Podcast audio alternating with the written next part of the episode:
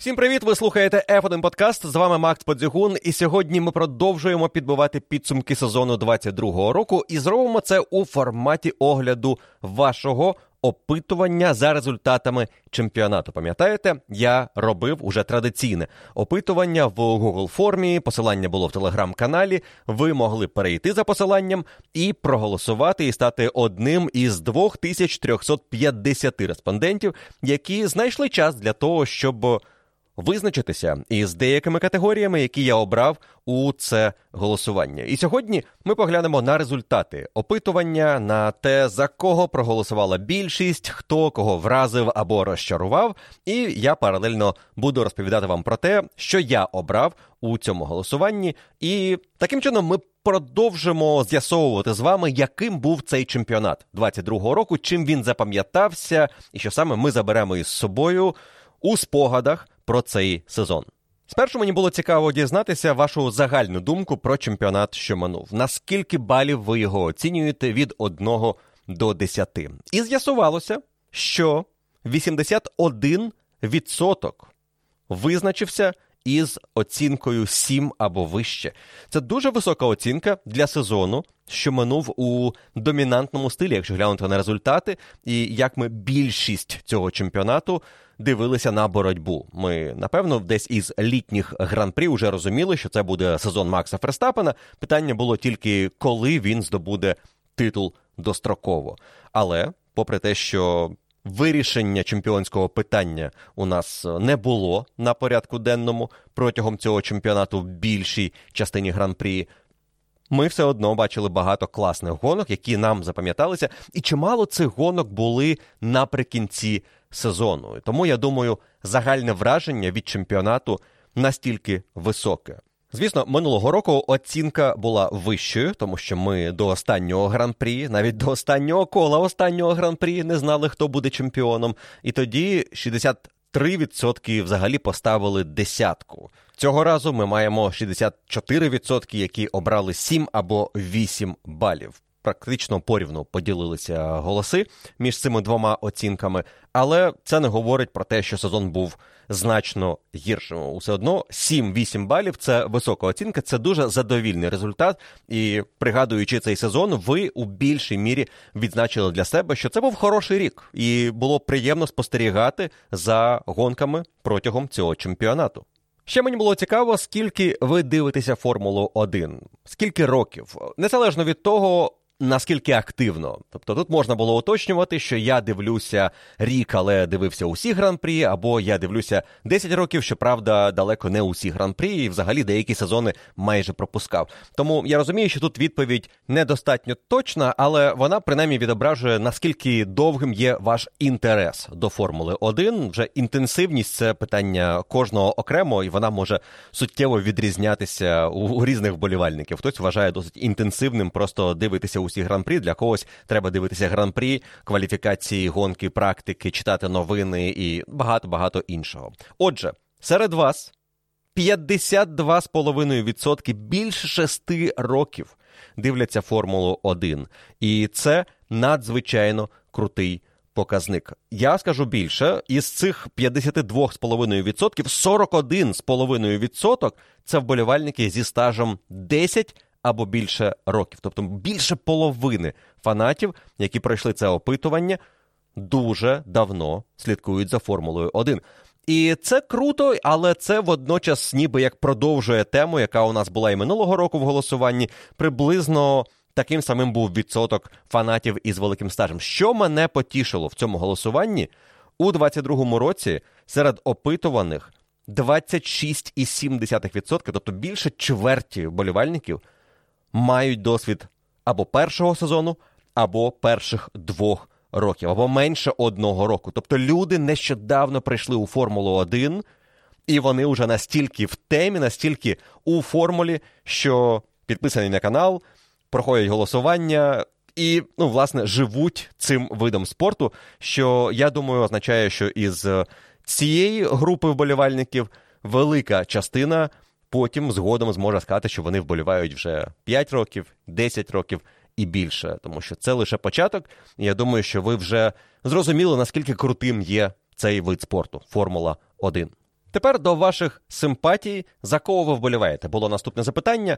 І тут із невеличкою перевагою, практично у чотири відсотки над найближчим суперником, перемогу здобув Шарль Леклер. двадцять три цілих дев'ять десятих відсотка вболівальників підтримують Шарля Леклера, двадцять відсотків підтримують Макса Ферстаппена і на третьому місці п'ятнадцять цілих шість десятих відсотка у Льюїса Хемілтона. Досить прогнозована, як на мене, трійка. Можливо, не зовсім прогнозовано, що Леклер виграв, а не Макс Ферстаппен, але у нас є багато вболівальників Скудерії і Феррарі, і очевидно, що у них фаворит – це Шарль Леклер. Тому що вже у цьому голосуванні, за кого ви вболіваєте, показник Карлоса Сайнса багато про що говорить. одна ціла три десятих відсотка усього-навсього у дуже сильного гонщика, у гонщика, у якого я ніби як відчував, є багато прихильників, але опитування показує, що їх зовсім небагато. Більшість обирають Шарля Леклера, і, можливо, прихильники Сайнса, вони були у контексті команди Феррарі більше як прихильники, а коли довелося обирати когось одного,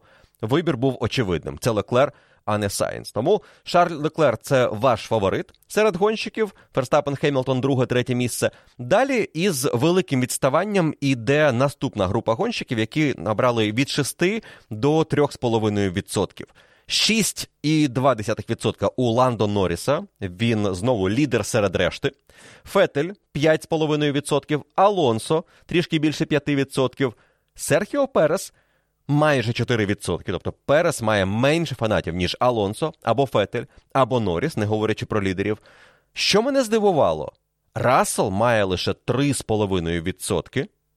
Дуже мало, як для пілота, який настільки яскраво провів цей сезон, який в цілому був таким перспективним, талановитим андердогом, коли виступав за команду Вільямс, і нарешті, опинившись в команді Мерседес, ну він показав, що недаремно отримав цей шанс. Але поки що фанатська база навколо Джорджа Рассела не сформувалася, і у нього лише три цілих п'ять десятих відсотка. Цілих десять відсотків вболівальників не мають улюбленого гонщика, і схожа історія є і у запитанні про команду. дванадцять відсотків не мають улюбленої команди. Тож, я думаю, тут перетинаються трішки. Деякі вболівальники не мають улюбленого гонщика, але мають улюблену команду. Деякі не мають улюбленої команди, але мають улюбленого гонщика, і тому ми маємо досить високі показники, ніби як невизначених фанатів, але я впевнений, що серед них зовсім невеличкий відсоток тих, хто взагалі дійсно не має фаворитів ані серед гонщиків, ані серед команд, і просто дивиться Формулу один як спорт і спостерігає за розвитком подій не з точки зору фаната. Це важко робити, якщо ти не коментатор Формули один, тому не знаю, хто ще робить так, але я припускаю, що дехто міг вболівати, скажімо, за гонщиків, які вже завершили кар'єру, і тільки за гонщика й вболівав, і далі ще не визначився, тому що так часто буває. Ти не готовий одразу перейти до когось іншого. У тебе можуть бути симпатії, але прямо улюблений гонщик – ні, напевно, немає. Ну і те саме, можливо, стосується і вболівальників, які голосували за команду і написали, що вони не мають улюбленої команди. Переходимо якраз до цього голосування. Тут команда Феррарі очікувано перемагає, але її відсоток не такий великий, як було раніше. Команда Феррарі має тридцять відсотків вболівальників на своєму боці, але Red Bull мають двадцять сім відсотків. Це майже рівні показники, і чемпіонська команда, і легендарна команда практично зрівнялися. Якщо говорити про кількість вболівальників серед українців, які дивляться Формулу один, сімнадцять цілих п'ять десятих відсотка у команди Мерседес, це третє місце, і майже десять відсотків, дев'ять цілих п'ять десятих відсотка у команди Макларен. Це велика четвірка, і це не просто велика четвірка, це гігантська четвірка Формули один, адже наступна найпопулярніша команда, п'яте місце, Aston Martin, має лише один відсоток вболівальників серед опитаних. Звісно, лідери привертають більше уваги, за лідерів виступають найкращі гонщики, ми бачимо цю боротьбу у контексті головної події під час кожного гран-прі, хто здобуде перемогу, ну або ж хто буде найкращим серед решти, плюс є історичні вболівальники тієї ж команди Макларен, яких у нас досить багато, майже десять відсотків, але це не говорить нам про те, наскільки успішною є ця команда. Вона менш успішна була у минулому сезоні, ніж команда Альпін, але Альпін набрали менше одного відсотка – дев'ять десятих. Команда Вільямс має шість десятих відсотка, Хаас – чотири десяті, три десяті відсотка у команди Альфа Ромео і одна десята у команди Альфа Таурі. Найменш популярна команда серед українських вболівальників Формули один – це Скудерія Альфа Таурі. Ну і цілих дванадцять відсотків не мають улюбленої команди, але я підозрюю, вони мають улюбленого гонщика.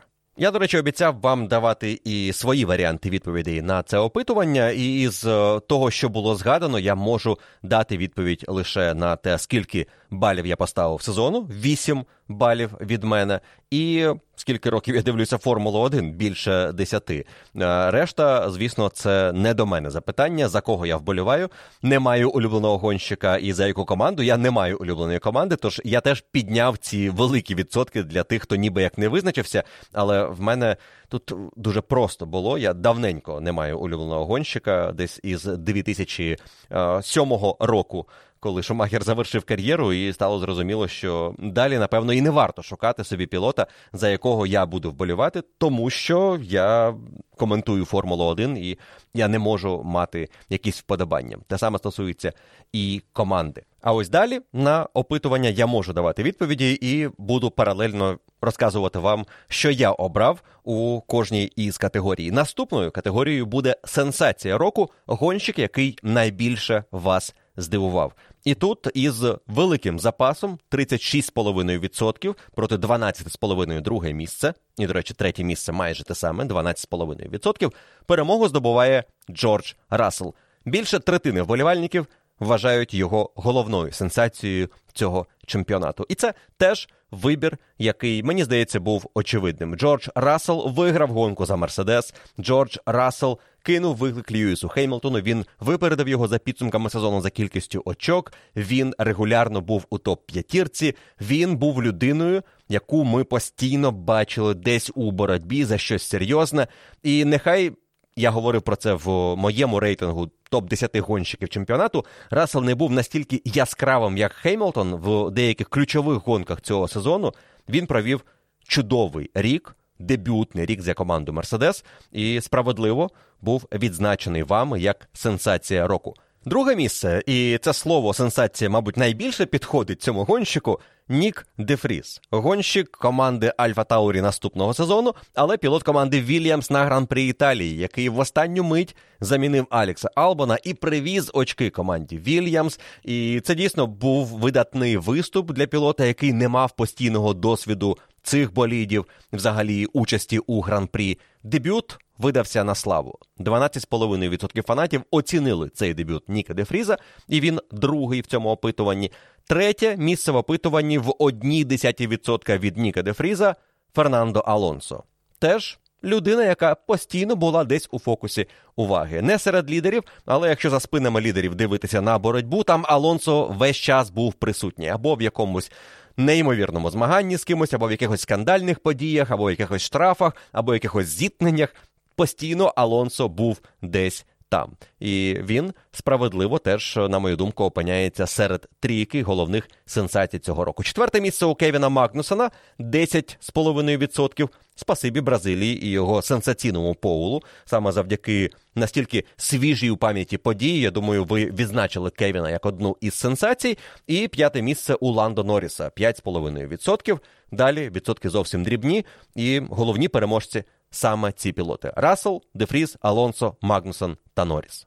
Моїм вибором у цій категорії був Нік де Фріз. Він теж мене найбільше здивував, тому що від нього, мабуть, було найменше очікувань, коли він дебютував на Гран-прі. Про решту гонщиків дійсно можна говорити, що хтось трішки перевищив очікування, або, можливо, хтось не дотягнув. І можна знайти причину назвати таким Джорджа Рассела або Фернандо Алонсо.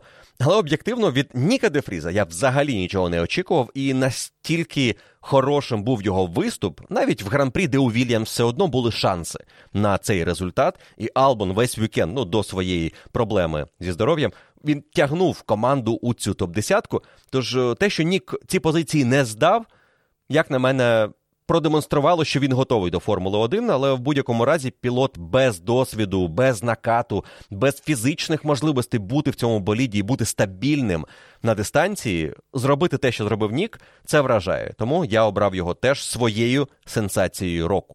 Далі розчарування року, гонщик, який найбільше вас розчарував своїми виступами, тобто у вас були високі очікування від цього пілота або просто нормальні очікування, а він їх зовсім не виправдав. І пілот, який здобув майже половину голосів, сорок відсотків це майже половина, як на мене, тому що це великий шмат серед усіх пілотів. І зрозуміло, що було багато гонщиків, до яких були питання про їхні результати, але до головного гонщика розчарування року запитань було найбільше. Це Даніель Рікардо. тридцять дев'ять цілих сім десятих відсотка. Рікардо – найбільше розчарування цього чемпіонату. Я думаю, не стільки через результати, які були в стилі двадцять першого року, без урахування тієї перемоги в Монці. Але у двадцять першому році все одно вони були трішки вищими, і було очікування, що ну окей, це був важкий рік, важкий болід, далі новий регламент, якось все піде. Змінився регламент, змінився болід, а воно не пішло.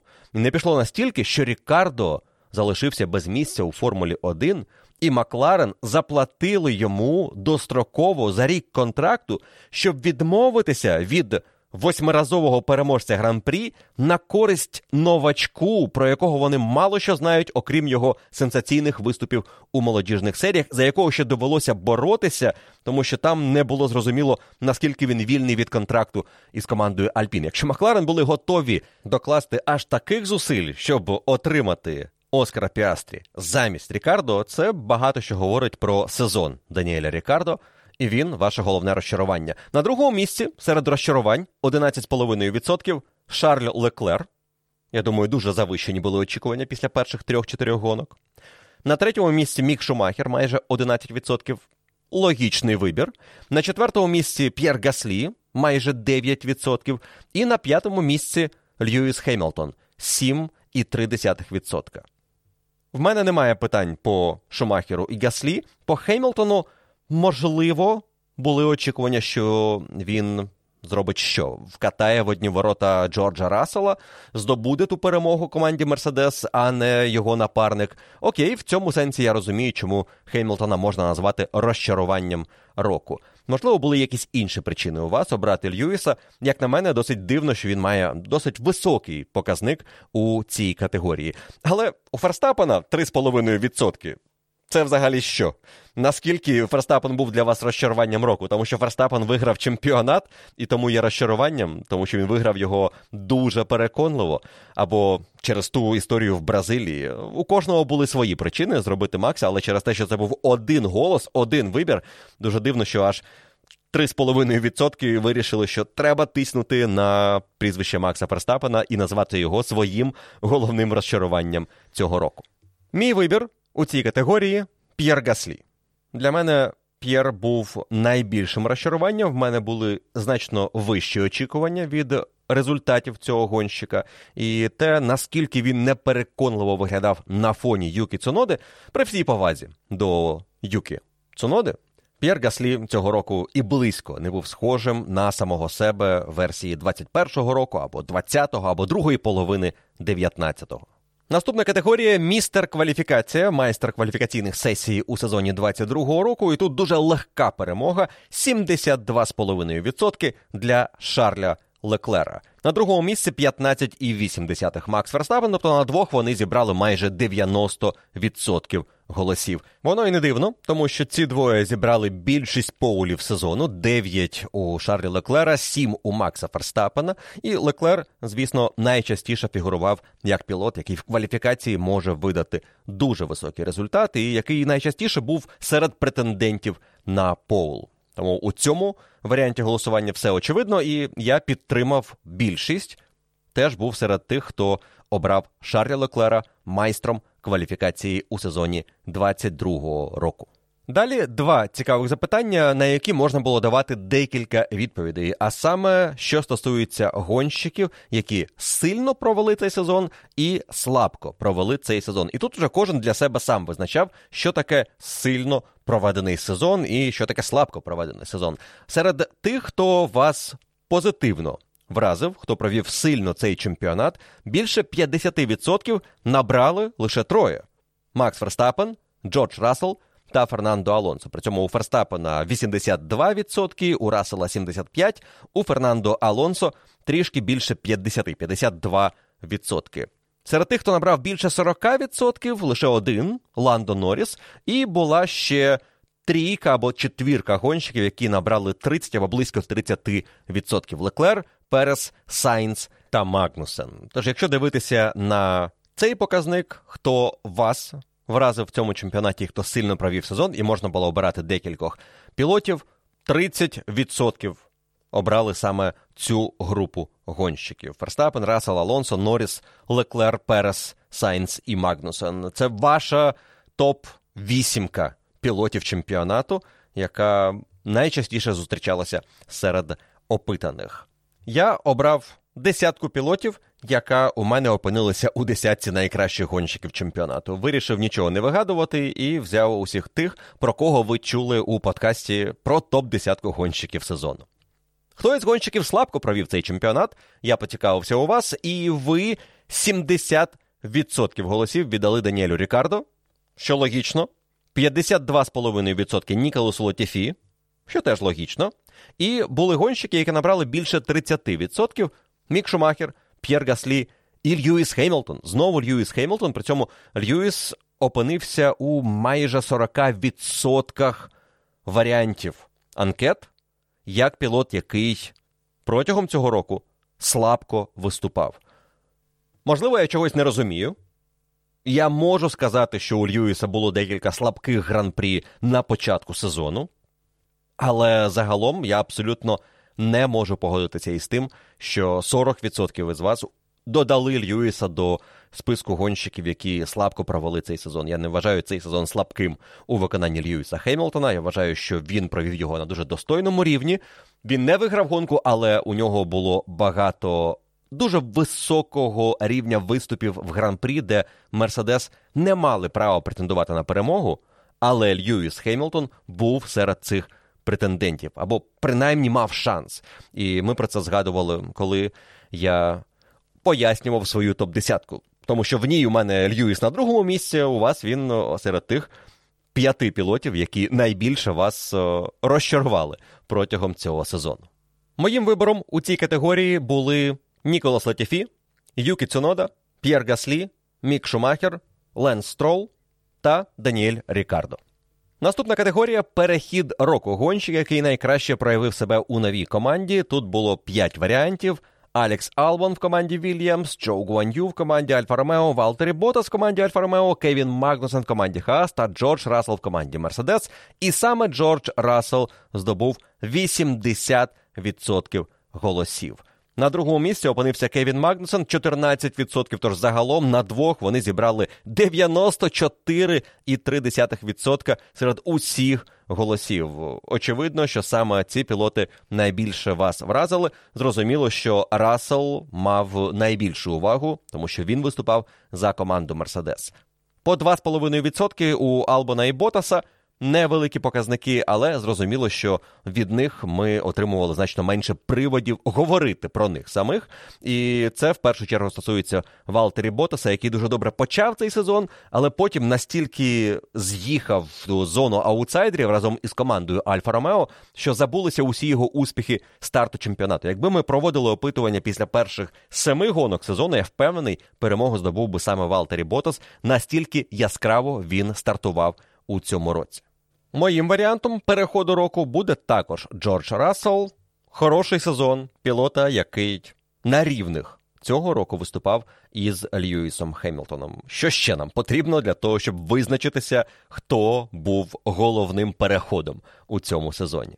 Далі декілька запитань про команди, і перша із них – команда, яка найбільше прогресувала у цьому році. І тут ви обрали команду «Мерседес». Майже п'ятдесят відсотків, сорок дев'ять цілих три десятих відсотка, вважають, що чемпіонська команда досягла найбільшого прогресу протягом цього року. І з цим дуже важко не погодитися. Команда «Мерседес» розпочала чемпіонат у боротьбі проти Альфа Ромео та Хаас.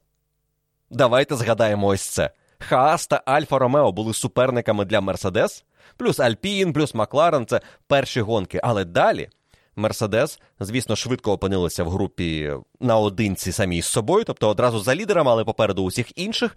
Ну і під кінець року вони вже боролися із Феррарі, із Red Bull, і навіть виграли гонку. Тож вибір досить очевидний. Команда Мерседес, команда, що досягла найбільшого прогресу протягом року. На другому місці у вас команда Red Bull, двадцять п'ять відсотків, і третє місце команда Alpine, сім цілих п'ять десятих відсотка.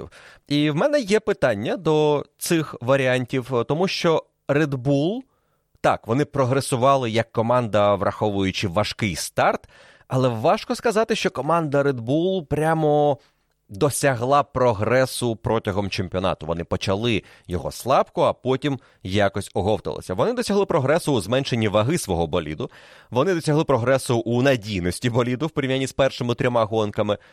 Але далі тут більше питання до їхніх суперників. Що робили Феррарі? Де були Мерседес? Red Bull були дуже стабільними. І так, в другій половині чемпіонату із введенням технічної директиви Red Bull явно вирвалися в лідери із запасом. І це вони часто демонстрували завдяки перемогам Ферстаппена і навіть Переса.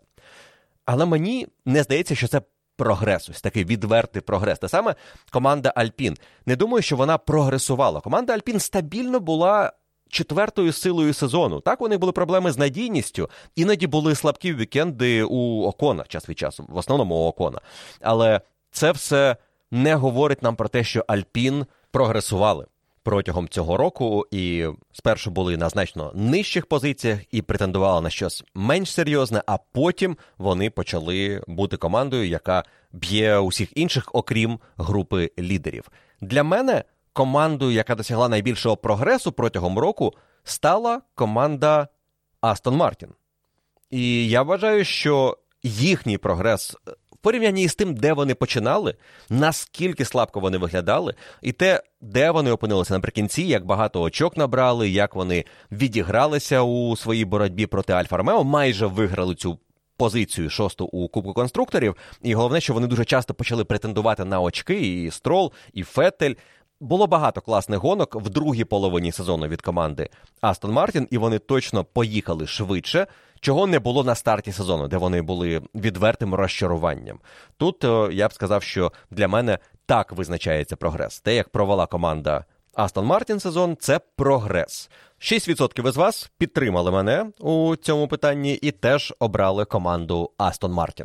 Щодо регресу року, тут вибір для вас був теж очевидним, тому що майже сорок відсотків назвали команду Феррарі головним регресом цього року, сімнадцять відсотків обрали команду Альфа Ромео і десять відсотків команду Альфа Таурі. Дуже близько підібралася команда Хаас, майже дев'ять відсотків і сім відсотків у команди Вільямс. Я не погоджуся із Вільямс, тому що вони не демонстрували якогось взагалі прогресу або регресу. Вони стабільно були останньою командою чемпіонату. Були злети і падіння, але зовсім невеликі. Не настільки серйозною була амплітуда сезону у команди Вільямс. По Хаас можна сказати, що вони регресували, але вони швидко опинилися на позиціях, за які боролися регулярно протягом року. Тобто перші декілька гонок були радше несподівано хорошими, тому що вони були трішки краще готовими, аніж інші. А далі був більш-менш рівний сезон. Альфа Таурі так само. Рік був майже весь однаково слабким, без особливих злетів. По Альфа Ромео для мене, очевидно, це регрес року, і я обрав команду Альфа Ромео, і тут я теж підтримую ці сімнадцять відсотків, які вирішили, що команда Валтері Ботаса і Чжоу Гуан'ю регресувала найбільше протягом цього сезону. Те, як вони починали, і те, де вони завершували, це, звісно, небо і земля. Якраз на землі вони і опинилися, ледь не програвши боротьбу команді Aston Martin за шосте місце у Кубку конструкторів. Ну, а по Феррарі це більше емоційний вибір, я вважаю, тому що від Феррарі були очікування після перших трьох гонок сезону, ну і потім, можливо, ще після наступних п'яти-шести, де це очікування підкріплювалося сильними виступами і претендентством на перемоги, десь до гонки в Баку включно, а далі Феррарі почала відкочуватися далі від команди Red Bull, плюс до них підтягнулися Мерседес, і це створило це враження, що у Феррарі був регрес протягом року. Він швидше був елементом прогресу інших і деякої стабільності застою команди Феррарі, починаючи із другої половини сезону. Тому для мене це не очевидний вибір щодо регресу року, але я розумію, чому майже сорок відсотків із вас обрали Скудерію Феррарі головною командою розчаруванням у цій категорії.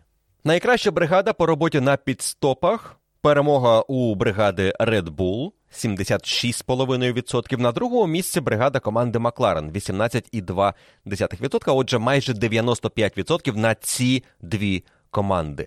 Тут цікаво, що перемогла не та бригада, яка показала рекордний підстоп сезону. Нагадаю, одна секунда дев'яносто вісім сотих – найкращий підстоп зробила саме команда Макларен. Але найстабільнішими швидкими підстопами були підстопи команди Red Bull, тому тут ви дуже добре зорієнтувалися і обрали дійсно найкращу за стабільністю бригаду по роботі на підстопах. Круто, що Макларен змогли так додати протягом року. Минулого року про них майже ніхто і не говорив у контексті швидких підстопів, і це була проблема команди. Минулого року перемогу у цій категорії здобула бригада команди Red Bull, але із перевагою дев'яносто один цілих п'ять десятих відсотка проти решти. На другому місці була команда Мерседес і на третьому була команда Феррарі. Тож найбільший прогрес у цій категорії саме від команди Макларен. У Феррарі за цей рік два відсотки голосів і два цілих п'ять десятих відсотка у команди Мерседес. Отже, топ чотири Red Bull, Макларен, Мерседес та Феррарі набрали дев'яносто дев'ять цілих чотири десятих відсотка голосів. На решту команд лише шість відсотків. Мій вибір цієї категорії – бригада Red Bull, теж за стабільність і за те, що більшість найшвидших підстопів протягом сезону виконували саме вони. Статистика цього року топ десятка підстопів виглядає наступним чином. Перше місце Макларен один цілих дев'яносто вісім сотих, друге місце Red Bull два цілих нуль чотири сотих, третє місце Red Bull два цілих нуль дев'ять сотих, четверте місце Red Bull два цілих десять сотих, далі Альфа Таурі два цілих десять сотих і два цілих тринадцять сотих, Red Bull два цілих тринадцять сотих, Альфа Таурі два цілих чотирнадцять сотих, два цілих сімнадцять сотих і Red Bull два цілих сімнадцять сотих. Тобто у нас команда Red Bull п'ять разів була у топ десятці, Альфа Таурі чотири рази у топ десятці і лише раз за найшвидшими підстопами у топ десятці була команда Макларен, але вона зробила найшвидший підстоп. Проте про Альфа Таурі майже ніхто не згадав у цій категорії, тому що команда не була на виду, і тому що так, і Гаслі, і Цунода далеко не видатний сезон провели, і ми не мали приводів звертати на них увагу у контексті підстопів, тому що та боротьба, в якій брали участь ці гонщики, не була цікавою дуже часто режисерам трансляції. Найсильніший виступ гонщика в окремому гран-прі. Цікаве запитання і багато різних відповідей. Можна було проголосувати за Магнуссена в Бахрейні, Албона в Австралії, Норріса в Імолі. Можна було обирати із великої кількості варіантів.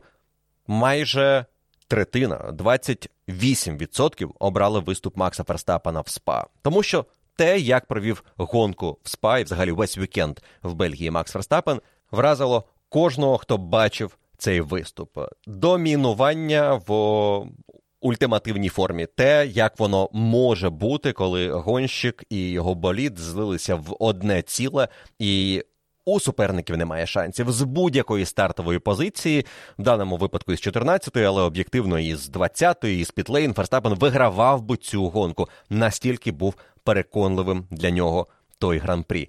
На другому місці у цій категорії двадцять відсотків голосів, що теж високий показник, опинився Джордж Рассел за гонку в Бразилії. На третьому місці десять відсотків Фернандо Алонсо, теж за Бразилію. І це, я думаю, якраз ось цей recency bias, коли ми пам'ятаємо дуже добре те, що було нещодавно, і гірше те, що було давно, і тому ми маємо більший емоційний зв'язок із подіями, які відбулися не так давно. Бразилія була нещодавно, наприкінці чемпіонату. Це була яскрава гонка весь вікенд, і тому Рассел і Алонсо, я думаю, отримали своє місце у цьому голосуванні. Але при цьому Рассел виступив класно, він виграв і спринт, і гонку. Я більше навіть сказав, що за спринт йому треба дати приз, тому що там була ось та яскрава битва із Максом. Але гонка, він просто їхав першим практично всю дистанцію. І так, був тиск наприкінці від Хемілтона, але об'єктивно Рассел контролював цю гонку, і вона не була такою яскравою, якщо дивитися її там від першого лиця. Коли ти дивишся онборд Рассела, весь гран-прі і такий, ну окей, але що тут такого особливого? Четверте місце у цій категорії – Нік де Фріз за Монцу, і п'яте місце – Льюїс Хемілтон за гран-прі США. При цьому за Британію Хемілтон отримав два цілих вісім десятих відсотка. І це той варіант, який мені здавався більш очевидним. Принаймні в контексті Льюїса Хемілтона я проголосував за виступ Ферстаппена в СПА як найсильніший в сезоні, але якби було декілька варіантів, у мене точно був би виступ Льюїса на Гран-прі Великої Британії. Це був один із найкращих, як на мене, Гран-прі для семикратного чемпіона у цьому сезоні. Ну і забувати про такі виступи, як Леклер в Австрії, або Албон в Австралії, або яка там ще гонка була на А. Ви зрозуміло, було багато класних гонок, де можна було б відзначити пілотів за дуже сильний виступ, але зрозуміло, що якщо обирати один варіант, тут Ферстаппен поза конкуренцією. Минулого року ми робили мем року категорію, цього року радіо року, тобто перемовини або якась фраза, сказана по радіо пілоту або від пілота команді. Варіантів було чимало, найбільше голосів, двадцять чотири відсотки практично, набрав варіант «No!» Шарля Леклера на Гран-прі Франції після його аварії. Парадоксально, але «No» не стосувалося того, що він потрапив в аварію, це була відповідь його інженеру, але під час трансляції це прозвучало якраз ніби як величезне розчарування, крик душі Шарля Леклера за ту помилку, яка призвела до втрати гонки, потенційної перемоги, ну і практично поставила хрест на амбіціях Шарля Леклера в цьому сезоні стати чемпіоном світу. На другому місці варіант із п'ятнадцятьма відсотками голосів. Question від інженера Феррарі практично на будь-яке запитання до пілота. Це дуже цікавий формат спілкування, жодна інша команда не має його, але у Феррарі вирішили саме так побудувати комунікацію. У інженера обов'язково має прозвучати в кінці question, якщо це запитання. І це досить весело, і ми багато сміялися навколо ось цих question, особливо коли у Феррарі були проблеми зі стратегією. Третій варіант у цьому опитуванні – це «Beautiful fucking beautiful», майже десять відсотків голосів за подвійне радіо. Одне від Макса Ферстаппена на Гран-прі США, коли команда йому зіпсувала підстопи, і він ніби як втратив боротьбу за перемогу, але потім зміг виграти гонку. А другий варіант – те саме сказав Шарль Леклер своїй команді, коли вона налажала на Гран-прі Бразилії. Але, як ви знаєте, наслідування – це найкраща форма лестощів, тому оригінальна фраза Макса Ферстаппена, я думаю, і перемагає у цьому голосуванні. Четверте місце – майже стільки ж відсотків, трішки менше, дев'ять рівно відсотків голосів за фразу Леклера «Окей, бат окей» на Гран-прі Австралії. Я її частенько повторював, тому що мені вона дуже сподобалася. Це, напевно, був би мій вибір у цьому сезоні за радіо року, коли Леклера запитали, точніше, Леклер сказав команді, що хоче найкраще коло, а йому сказали, в тебе і так воно є, і він відповів «Окей, бат окей». Не потрібно було покращувати результат тоді на Гран-прі Австралії. Це був пік Леклера і Феррарі, і домінування Феррарі і Шарля в цьому чемпіонаті якраз на Гран-прі Австралії. Ферстаппен зійшов, вони виграють, тут ще найкраще коло хоче забрати. Ну от все абсолютно складається на сто відсотків. Далі дорога була тільки донизу. Для мене найкращим радіообміном цього сезону буде фраза Льюїса Хемілтона команді «Мерседес» в Джеді, коли йому сказали, що він фінішував десятим, на що у відповідь Льюїс запитав, а чи дають взагалі очки за цю позицію. Це була квінтесенція того, наскільки поганим був старт для Льюїса і Мерседес у цьому чемпіонаті, і як високо традиційно Льюїс звик змагатися в усіх інших сезонах. Цей рік, до речі, найгірший рік Льюїса за кар'єру. Шосте місце в чемпіонаті, так низько він не опускався ніколи. І, мабуть, Джеда була найнижчою точкою цього найнижчого чемпіонату за кар'єру семикратного чемпіона. І, повірте, Льюїс точно знав, що за десяте місце очки дають. Ця фраза була сказана як відчай і, дійсно, для того, щоб підкреслити ситуацію, в якій опинилася команда «Мерседес». Підкреслити в тому числі і команді «Мерседес», як погано у них все на старті сезону.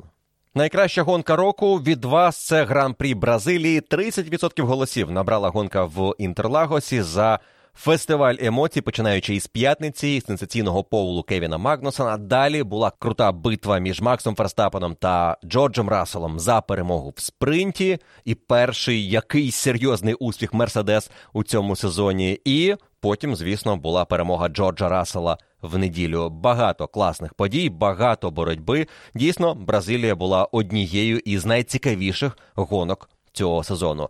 На другому місці гонка, яку я обрав своєю найкращою гонкою року – Гран-прі Великої Британії. двадцять цілих вісім десятих відсотка. В Британії було абсолютно все. І крута кваліфікація, дощова із сенсаційним поулом Карлоса Сайнса. Гонка із аварією на старті, червоним прапором, драмою з цих перших секунд Гран-прі, а потім ось тим калейдоскопом подій, коли в боротьбі за перемогу були у нас Леклер, спершу Ферстаппен, звісно, потім Леклер, Сайнс, Хемілтон, Перес. Там наприкінці ледь Алонсо з Норрісом за подіум не боролися. Один із найкрутіших емоційних гран-прі цього сезону. І не забувайте ось ті рішення команди Феррарі, які тільки підігріли інтерес до цього гран-прі по його завершенні, тому що його дуже цікаво було аналізувати, розбирати, і дійсно Британія для мене була таким хайлайтом цього чемпіонату, тому що там було абсолютно усе, за що ми любимо і іноді трішки ненавидимо Формулу один. Третє місце у списку найкращих гонок сезону від вас дев'ять відсотків Гран-прі Бельгії. Це фанати Ферстаппена обрали своїм найкращим Гран-прі. Подія року – несподівана категорія у голосуванні, тому що тут що обрати подією року? Багато чого сталося в цьому сезоні, багато цікавих речей впливали на чемпіонат, наше сприйняття цього чемпіонату. І дуже багато подій, які були серед варіантів, набрали там вісім відсотків, десять відсотків, шість відсотків. Багато було розпилено вашої уваги на ці події, але дві події набрали помітно багато. двадцять три відсотки голосів отримав Себастьян Феттель за завершення кар'єри, і сімнадцять відсотків голосів отримав Макс Ферстаппен за захист титулу та нові рекорди Формули один. Тобто сорок відсотків із вас вважають, що саме ці дві події були визначальними у сезоні двадцять другого року. Звісно, завершення кар'єри Себастьяна Феттеля – сумна подія для багатьох вболівальників, але Себ, я думаю, дещо змінив ставлення до себе за останні роки, і тому до цієї події було прикуто багато уваги. Плюс вона була наприкінці сезону, що теж впливає на свіжість сприйняття. Ферстаппен, його титул, його рекорди – це важливі події у двадцять другому році. Третє місце – тринадцять відсотків голосів, стратегічні помилки команди Феррарі, але при цьому вісім відсотків із вас обрали повернення Феррарі в групу лідерів як своєю подією року. Тому тут думки вболівальників Скудерії розділилися. Ну і десять відсотків голосів за скасування гонки в Сочі. Ми пам'ятаємо, це було, але добре, що ми швидко про це забули, тому що такі речі не потрібно згадувати. Краще було б, звісно, щоб цієї гонки ніколи не було у Формулі один, але тепер вже ніколи і не буде. Команда року від вас – це Red Bull Racing, вісімдесят п'ять відсотків голосів.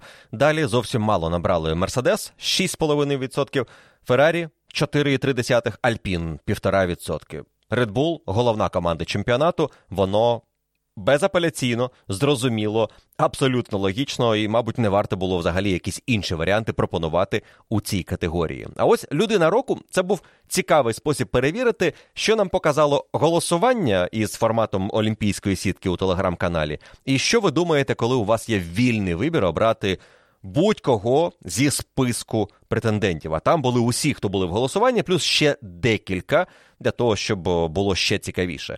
І у цій категорії, як і мало б статися, напевно, в голосуванні в Телеграм-каналі, але сталося в опитуванні через Google-форму, Макс Ферстаппен стає вашою людиною року, тридцять сім цілих сім десятих відсотка голосів збирає чемпіон світу.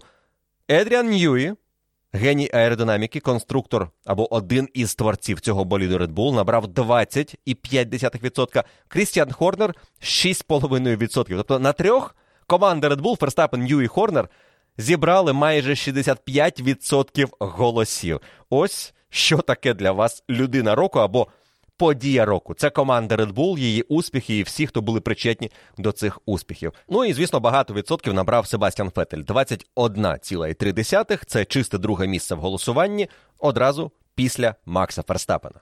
Незвично мало набрав Шарль Леклер, лише три цілих дві десятих відсотка, але зрозуміло, що людиною року він не став, тому що чемпіоном світу він не став, а саме із такими амбіціями Шарль розпочинав цей чемпіонат.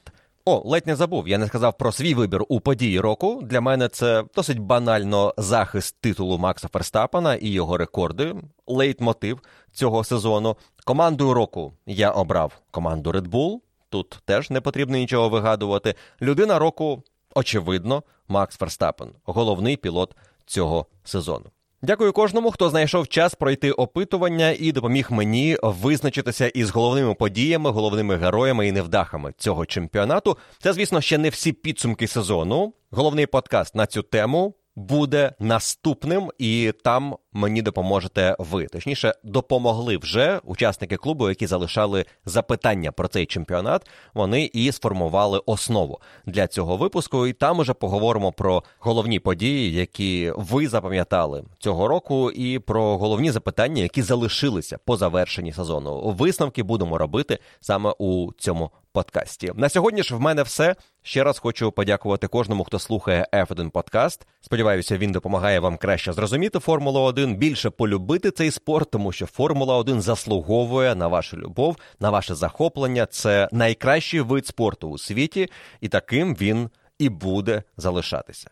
Наступний подкаст з підсумками сезону буде ексклюзивно для учасників клубу, тож якщо ви ще не підписані, рекомендую приєднатися, тому що, закривши тему обговорень чемпіонату двадцять другого року, ми перейдемо повноцінно у міжсезоння, і в мене є для вас чимало цікавих історій, які я вам розкажу у форматі еф один подкаст. Тож, до зустрічі у наступному випуску вашого улюбленого подкасту про Формулу один.